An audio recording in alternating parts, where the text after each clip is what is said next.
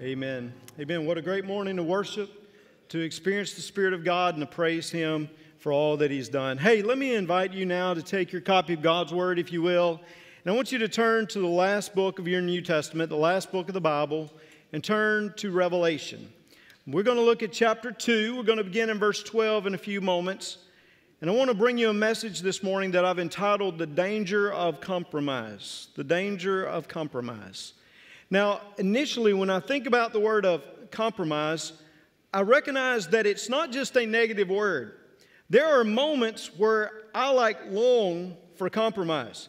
So as a parent, for example, I see some young parents who are here. You've got a couple of children or so. They're in an argument. Do you not hope that in some way they can reach a compromise? Sure. Or maybe when you're going to a restaurant and you're disagreeing, like the kids in particular. I'm sorry, is it, is it a common theme here, by the way? Kids are always the disagreement. Anyway, so let's, let's say you're going to a restaurant and there's disagreement. You kind of pray that there will be a compromise. There have been moments where I've actually had to mediate between my spouse and one of my children. Does that happen sometimes?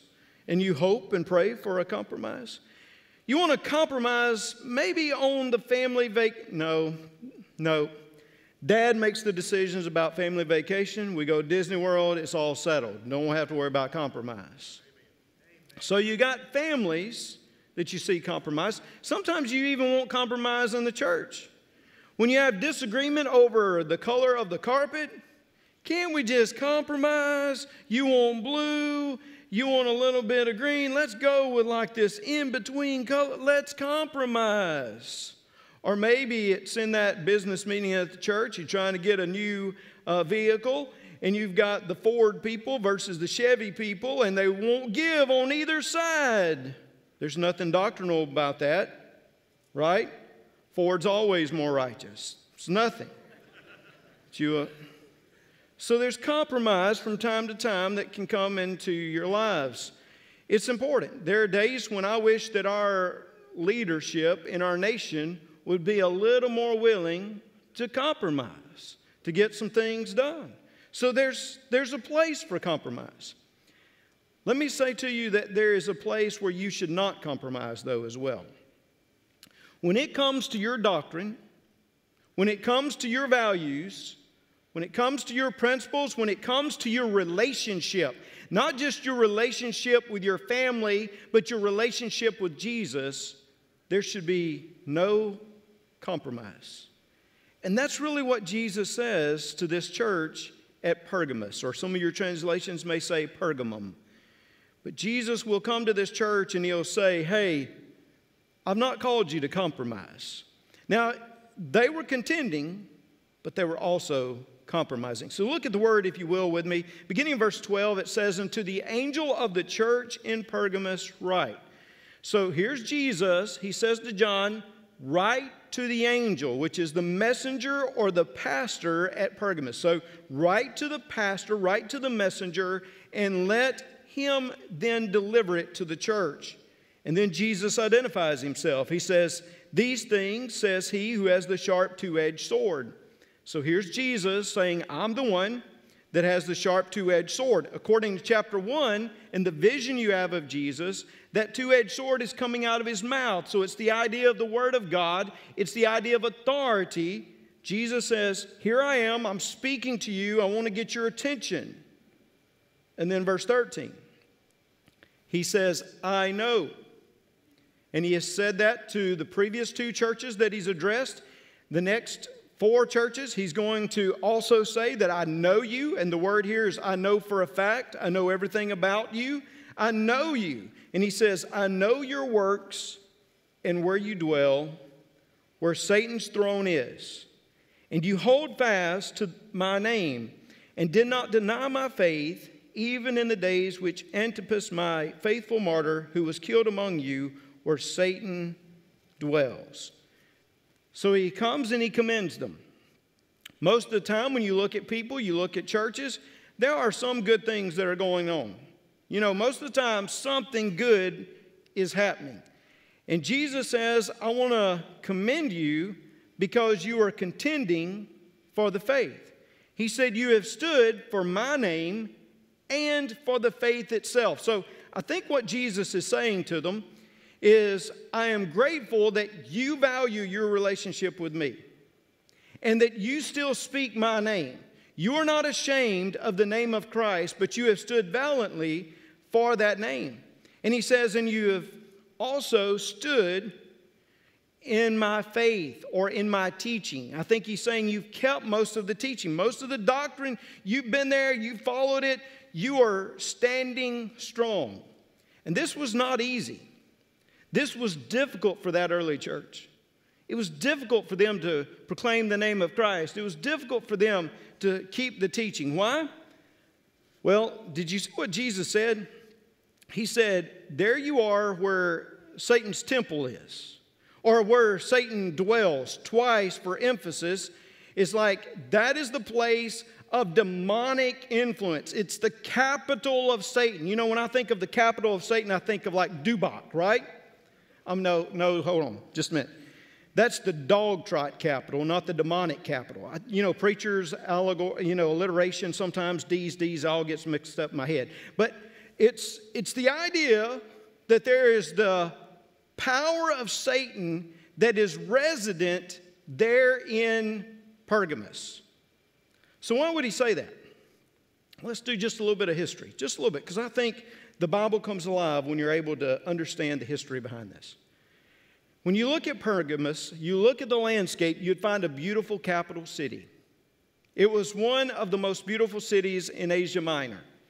But what you would also find in Pergamos is basically the hill on which it was constructed, the villages down at the, uh, I guess I would say at the base of the mountain. But up on the hill, on the Acropolis, you would find all kinds of temples that would dot the horizon. All kinds of them. If you were to go up there, you'd find a temple to the imperial cult. Basically what that meant was, in the Roman day, you had to worship the emperor. You were expected to give not just your loyalty, but your worship to the emperor. And Pergamos was the capital of that cult for all of Asia Minor. In other words, people would come there. The other cities had temples as well, but Pergamos was like the hub of worship of the emperor. Also, though, you would look up and you would find other temples. Dionysius, you would find a temple for Athena. There would be all kinds of, obviously, priests that would be in service of those temples. You would find a temple to Asclepius. Some of you say, Asclepius, what? What is that? The god of healing or medicine. Pergamos was known as being the center of healing and medicine. There was a doctor, some of you may remember of history, his name was Galen, and he was one of the most popular doctors, and this is where he was from, so people would just flock there for healing. Oh, and I don't think it was wasted on Christians that the symbol of Asclepius, the serpent. Some of you could see the serpent in certain medical fields today. I don't think it was lost, as Christians would look up at that temple and they would see the symbol of the snake or the serpent. And right alongside, maybe even more prominent, would have been a temple to Zeus. To Zeus. That would have towered above. They said it looked like a throne when you saw the temple itself. Am I painting a picture for you? Like the place where Satan dwells? I mean, you could take any or all of that, and it looks like the demonic forces of hell are unleashed upon Pergamos. In every case, pagan god, emperor worship, whatever else, this is the power of Satan that has been revealed. And he says, here you are. And not only was the demonic influence felt there in Pergamos, but the influence of Pergamos would be feel, felt through the centuries. I found this interesting as I studied. You may not, but that's okay. I'll get the floor this morning for just a little while. I found it interesting that the altar of Zeus became a cultic, even demonic power for some people. In the eighteen hundreds, for example, German architects, or archaeologists, I should say, came to Pergamos, and they began to dig, and they began to bring back the altar of Zeus. And they began to reconstruct it. And then they ended up sending it to Berlin. And in nineteen thirty, a new museum was opened in Berlin that would focus the altar of Zeus. They would call it the Pergamon altar. That's what they would call it. In nineteen thirty, there was a young man who had been employed by what was called the Nazi Party that walked into that museum, and he saw this altar of Zeus, and he was inspired. You see, he was an architect for the Nazi Party, and what he did is he took this idea of the altar of Zeus, and he began to perform his own design, and he came up with a design for a pulpit for a guy named Adolf Hitler. And that altar of Zeus pulpit was placed in Nuremberg so that when Hitler would have his speeches, he would come together. It was almost like a reincarnation of Zeus or something that is divine.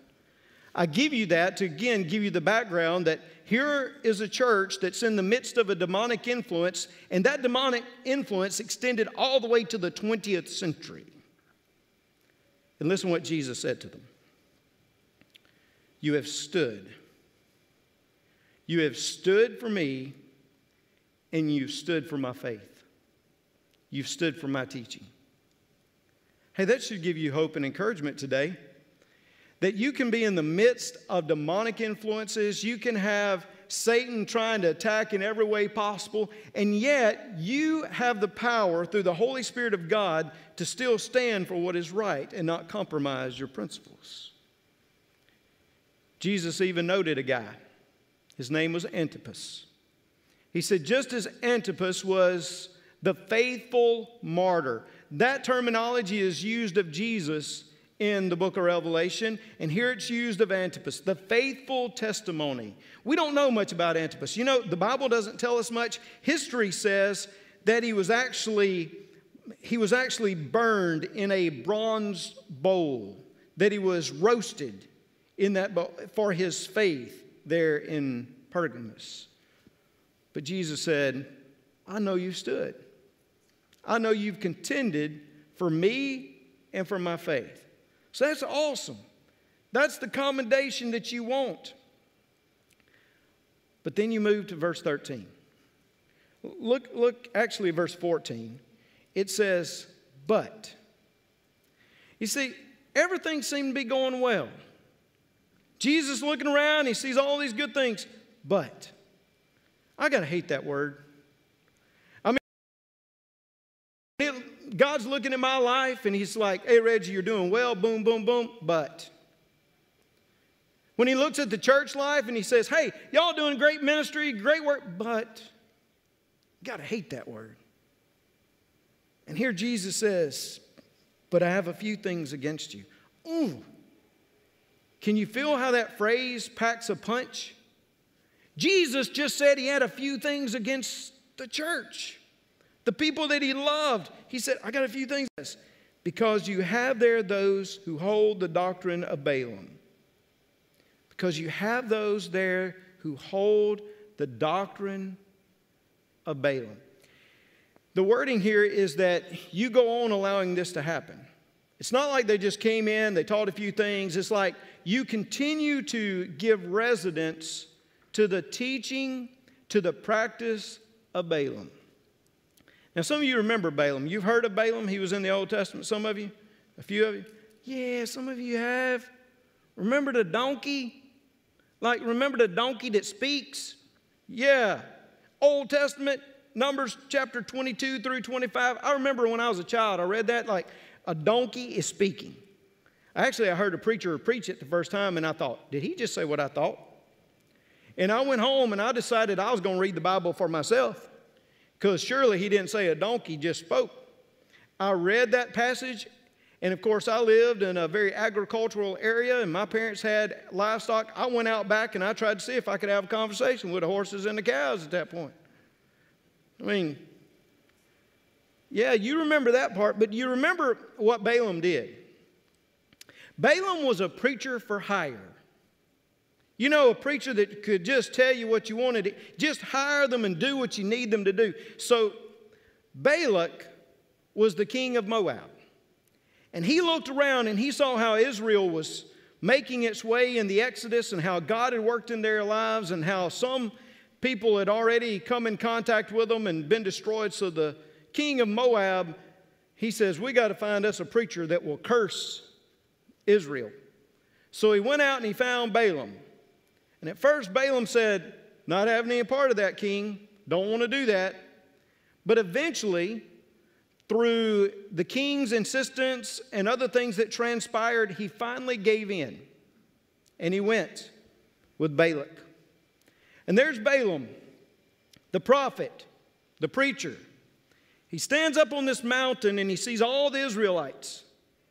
And he's been paid to curse these people.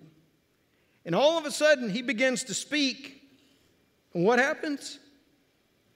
He actually blesses the people of Israel. Can you imagine how that king was infuriated? The Bible says that King Balak was so mad because he had just paid him to curse the people, and now he had stood there and blessed them. A second time, Balaam would stand at the insistence of Balak to curse the people, and yet he would bless them. A third time would come. He would bless them again. Now, I wished I had time. I could preach a sermon just on that because I love this. What Satan means to curse your life with, God can turn around and bless your life with. I mean, I love that. Three times, three times it was supposed to be a curse, and three times it ended up a blessing because that's the power of God when He works. Well, Balaam was not, or Balak, I should say, was not able to bring curse upon the people of Israel. So you know what Balaam did? Balaam, who had said, I can only speak what God says as far as a curse or blessing, Balaam said, I know how you can get them. I know how you can get them. What you need to do is you need to entice them. You need to entice them. Now, look at what Revelation says. It says, who taught Balak to put a stumbling block before the children of Israel. A stumbling block. You know what the Greek word is behind stumbling block? Some of you look and say, I don't care what the Greek word is. I've been in class all week. This is not class. This is worship. This is... I got to give it to you because it really speaks volumes. The word for stumbling block in the Greek, scandalon. A scandal. He says, you would throw a stumbling block. You would throw a scandal right in front of them. That's what you do because you've got to get them something that will entice them. And what Balaam said is, I look around and I see some beautiful women you have here in Moab. What you need to do is you need to send those beautiful women out and entice the men of Israel to sin and immorality, and they will give themselves to idolatry. It was the doctrine of Balaam to try to trip up God's people in such a compromised way. There's also what here is identified as the doctrine of the Nicolaitans. And we must be frank with you that most Bible scholars, when they're working through this, they'll tell you they don't know exactly the nature of the Nicolaitans. They don't know where they came from. Some people think they're errant followers of the deacon, Nicholas, that's in Acts chapter six. Some think it's about that word. Okay, you love Greek. Let me give you this. It's the Greek breakdown. Nike or, hey, Nike, like the book. I mean, the book, the shoe. Sorry, that tells you how many times I've worn a Nike. But Nike, a shoe, right? What does Nike mean? What does Nike mean? It means victory. It means conqueror. You have the Nike shoe because the goddess Nike was the goddess of victory, the conqueror. That's what it was supposed to mean. So you got Nike there, the conqueror, and then that last part, laos, would mean people. So it's like somebody has come in and they've conquered the people. They've lorded over the people. They're trying to have a victory over the people. Now, somehow, the Nicolaitans and those who are following Balaam, they're in the same boat because what are they doing? They're enticing people to idolatry and immorality. They're eating meat that had been sacrificed to idols. Now, Paul said that wasn't a big deal. So obviously here what it means is they're taking part in pagan feasts. And they're worshiping other gods through these pagan feasts. And then they're engaging in sexual immorality. The church was being compromised. They were allowing themselves. Let me say to you that Satan's strategy is to entice you to compromise your values, your principles, your relationships. When Satan cannot achieve overtly what he would, Satan will then come covertly and try to achieve his plan and his purpose. Because, see, go back to the Old Testament. The Israelites would have never just walked into Moab and started worshiping their gods. And Satan knew that. So Satan, through the scheming of Balaam and Balak, decided that they would just entice them to sexual immorality, and then they would give themselves fully to idolatry. Because that's the way Satan works. It's his tactic. Satan, when he cannot come through the front door of your house, he will come through the back door of your house. When you tell him that he's not welcome, when he walks up to the front door, he will find some window to climb in of compromise. It is his tactic. Tozer said this, one compromise here, another there, and soon enough, the so-called Christian and the man in the world look exactly the same. Just a few compromises alone. And that's what you see here. The people being compromised. Chuck Swindoll said, it doesn't take long for the practice of com compromise to actually become the pattern of compromise. So it's the practice, and then it becomes the pattern. But what does the Bible teach us? What does the Bible teach us? Romans chapter two, verse, or chapter twelve, verse two. Do not be conformed to this world, but be transformed by the renewing of your mind. You and I are not to think like the world thinks.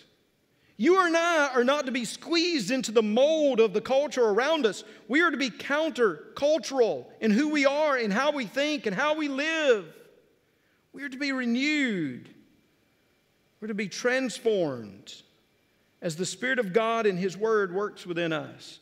James said, James said, you can't be a friend of Jesus and a friend of the world. Jesus said, if you are a friend of me or you love me, the world will hate you. So there is no compromise of values or relationships. And yet it seems like the world still squeezes us, especially in these areas of idolatry and immorality. Let me take this latter one in particular. It says there that they are engaging in sexual immorality. That's what's happening. You shouldn't be surprised, because if you read of the Greek and the Roman culture, it was highly sexualized. I mean, morality basically did not exist. Immorality was celebrated. Let me give you a couple of quotes. Seneca. Seneca said that women were married to be divorced and then divorced to be married. That was the idea of what marriage should look like. Another Greek philosopher said this. He said, we keep prostitutes for pleasure. We keep mistresses for the day-to-day needs of the body. And we keep wives for the begetting of children and for the faithful guardianship of our homes. That was the mentality. That was the mentality of the culture that the church was birthed into, the Roman, the Greek culture. And if you want to talk about Uh, homosexual activity, you would find it all across the landscape, all across the landscape, even practiced among the leadership itself. And yet it's in that highly sexualized culture that the church comes. And the church has this radical, let's just say this, radical sex ethic that it teaches. One man, one woman in a marriage relationship for a lifetime. Do you hear that? That's what the church was supposed to be, and that's what they did teach. And this was a pushback against all sexual immorality, all kinds of it that would be across the landscape. The, the minimizing of the value of men and women through these, this sexual immorality. They were to push back. They were to say each person was valued. Each person should not be a sex object, but rather viewed as an image bearer of God Himself. The church pushed back. But unfortunately, those there in Pergamos, they had compromised. Now, I used some terminology a couple weeks ago in the nine o'clock blended. I don't think I used it in here. Often, I hear the term post-Christian used of our nation, and maybe the European nation, some of those. And what they mean by that is there was a moment in the nation and the nations where, like, there was a Christian type of influence. So now you'll talk about doing ministry in a post-Christian world. I don't really like that terminology. I'll, I'll actually say to you, if it's anything, it's a pre-Christian culture that we're living in.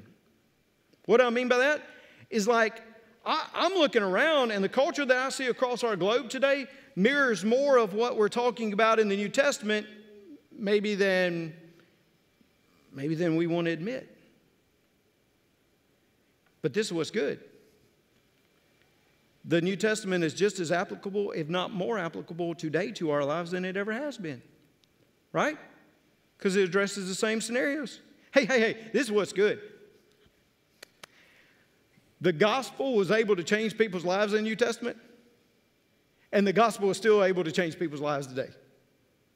You look around and you say, oh, look at this culture. Okay, that was the culture then. And the gospel changed people and transformed people. It may be the gospel, it may be the culture now, but praise be to God, it's the same gospel that's just as powerful that can change people's lives and hearts. Don't give up on the gospel. Don't give up on the truth. Don't compromise. But yet speak the good news of Jesus Christ and the transformation that can occur. I tell you, as I look across our culture, I do see a pre-Christian kind of idea, especially when it comes to sexuality. It burdens me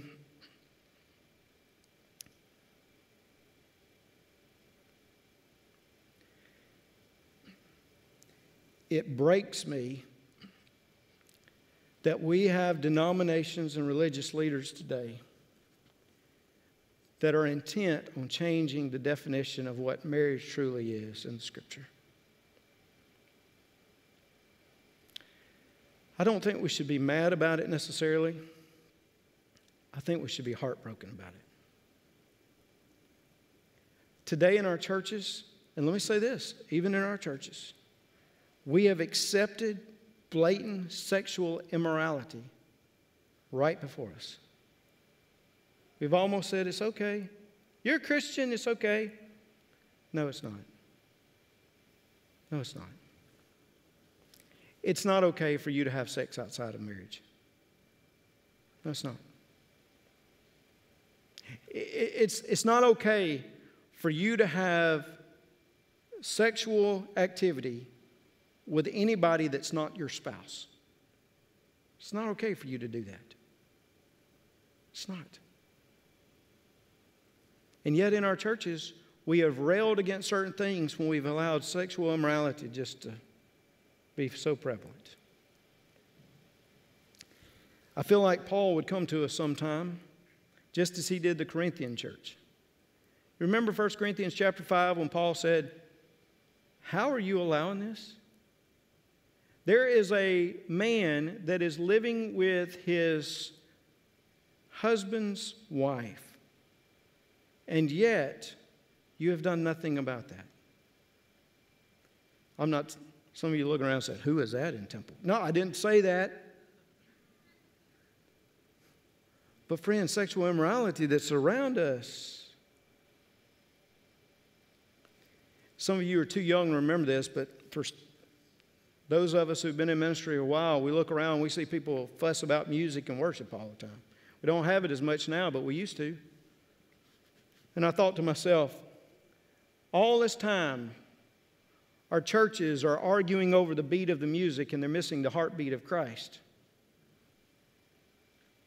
All this time we talked about the immorality of the courses, and yet we have forgotten the immorality of the conduct that we see around us. Tony Evans said that compromise is the cancer of the church, and we must rid Christ's body of it While Christians can compromise on preferences, they cannot compromise on principles. We can't be one way on Sunday and another way on Monday. This is a major problem among Christians in America today. We don't take a stand. We don't keep our standards. We merely shift to satisfy society. Our preachers today, they sound more like C N N and Fox News contributors than they do the people that are called by God to deliver the truth. In our churches, when we go out, we look the same as the world does on Monday or Tuesday. We just gather on Sunday and just try to get our fix. My friends, this is not the way it should be. And this is the reason Jesus came to the church at Pergamos and he said, you've compromised in these areas. Let me ask you this. Let me ask you what identifies you. What makes you distinctive in your identity? What is it that has impacted and affected your identity as it is? Let's ask today, your identity, is your identity based in culture or is it based in Christ? Do you look more like the world? Do you look more like Christ? Now, I know all of us are people in progress, at least I am. But am I looking more like Jesus than I am the world, or am I looking more like the world each day? Hey, let me, let me bring it to this. Do you look more like Rustin or do you look more like Christ? Now, don't get me wrong, some of you just got offended. You ought to have seen people. They almost walked out of that nine A M blended this morning when I asked the question. They've been here all their lives. Look, I love Rustin. I love it. I always say I wasn't born here, but I got here as quickly as I could. I love it. But my aim is not to become like Rustin. My aim is to become like Christ. Hey, many of us, we're from the South. You can tell by listening to my speech. Most people know I'm from the South. Most people actually know I'm from Mississippi when they hear this accent. But are you more proud of being a Southerner than you are of being a Christian? Do you identify with the South? Look, I know I reflected in my speech, but when I am out in the world, I hope I also reflect the grace and the truth and the mercy of Jesus Christ in my speech. One more punch for you. One more, okay? Are you more like an American, or are you more like Christ? I love the United States of America. I'm grateful for the freedom I have and the freedom that I can stand this morning. But my friends, my goal is not to become an American. My goal is to become a Christian, a Christ follower, a disciple of Jesus. So I say to you, where is your identity? You see, some of you, you never would have gone to that pagan temple. You never would have done that. No, no, no, no, we don't do those things. But where Satan could not come in your front door, he has come in your back door. And he has allowed you to compromise your principles, your values, your doctrine, and even maybe your relationships. Your relationship with others and your relationship with him. Well, let me give you this, because I don't want you to hear me this morning, even when I present this. I don't want you to hear anger. I don't want you to hear this kind of like mad tone. That's not what I want you to hear from me. Actually, what I want you to hear when you read through this is there is hope. There is hope. There is hope to each church that he writes to. And what does he say? He says, you can come back in faith. That's what he says. I haven't cut you off. You can come back in faith. Look in verse sixteen. He says, repent. I would translate it this way, decisively repent. It means make a decision. People don't want to make decisions. You have to make a decision when it comes to the Lord Jesus Christ. And he says repent. That means a change of mind, heart, will, that you have aligned yourself now with Christ. It's not aligning yourself with the world. It's aligning yourself with Christ. He says repent. See, this is hope. This is so hopeful that God will still, hey, here I am. All you got to do is come back, turn. Turn around, turn around, come back. Now, yes, He does say that he would fight against those with the sword of the mouth, those who have compromised. He does say that, and that is something to take in a sober manner. But what you need to hear is you don't have to get to that point. You can repent. You can change your mind, your heart, your soul, and there is hope. And then verse seventeen, he who has an ear, let him hear what the Spirit says to the churches. To him who overcomes, I will give some of the hidden manna to eat. And while I give him a white stone, I'll give him a white stone. And on the stone a new name written, which no one knows except him who receives it. So listen what he says you get. He says you get hidden manna. He says you get a white stone. And he says you get a new name. That's what he says. If you'll repent, come back, get this compromise over with and purify the church. He says these are the things you receive. Hidden manna. What is that? Well, I don't know if he's referring to the tradition that the Jews had about the hidden manna. Uh, the Jews, the Jews believed that when the Babylonians came to Jerusalem and they destroyed Jerusalem and they destroyed the temple, they believed that Jeremiah the prophet went and got the Ark of the Covenant, the Ark of the Covenant which had the, the manna in it. Remember that? Just, you remember like Indiana Jones? You ever seen? Okay. So it had the hidden manna in it. They believed that Jeremiah took that hidden, I mean that manna, and he hid it like around the base of Mount Nebo so that the Babylonians would not get it. That was pretty well known among Jewish circles. Maybe that's what he meant. Maybe he meant like, hey, that hidden manna, the way it was, it was, it's going to be restored to you. I, I'd rather go New Testament on you a little bit, because in the New Testament it says that the true manna is what? Jesus. That's what it says in the New Testament. The true manna is Jesus. He is the one who will provide for us. You want to talk about the revelation, the unveiling? He may be hidden now, but one of these days he'll be revealed and you will have the manna. You will have Jesus himself. You get a white stone. Some of you say, that's rock, that's awesome, white rock. That's what I always wanted. What does that mean? Again, there's so many different things they would use a white stone for in the day. They would use it in order to give you entrance into certain entertainment venues. They would use a white stone when they voted on a jury. The white stone would be a vote of acquittal, that you were innocent. So I don't know, maybe it, maybe it just means, hey, you get a white stone because you can come into the venue. You get a white stone because you have been acquitted through the blood of the Lord Jesus Christ. You have been declared innocent. You're going to get a new name. Revelation nineteen says when Jesus appears, there's a name there that nobody knows, and, and maybe it's connected with that here. But what is a name in the New Testament, Old Testament? Name spoke to identity. You're going to get a new identity.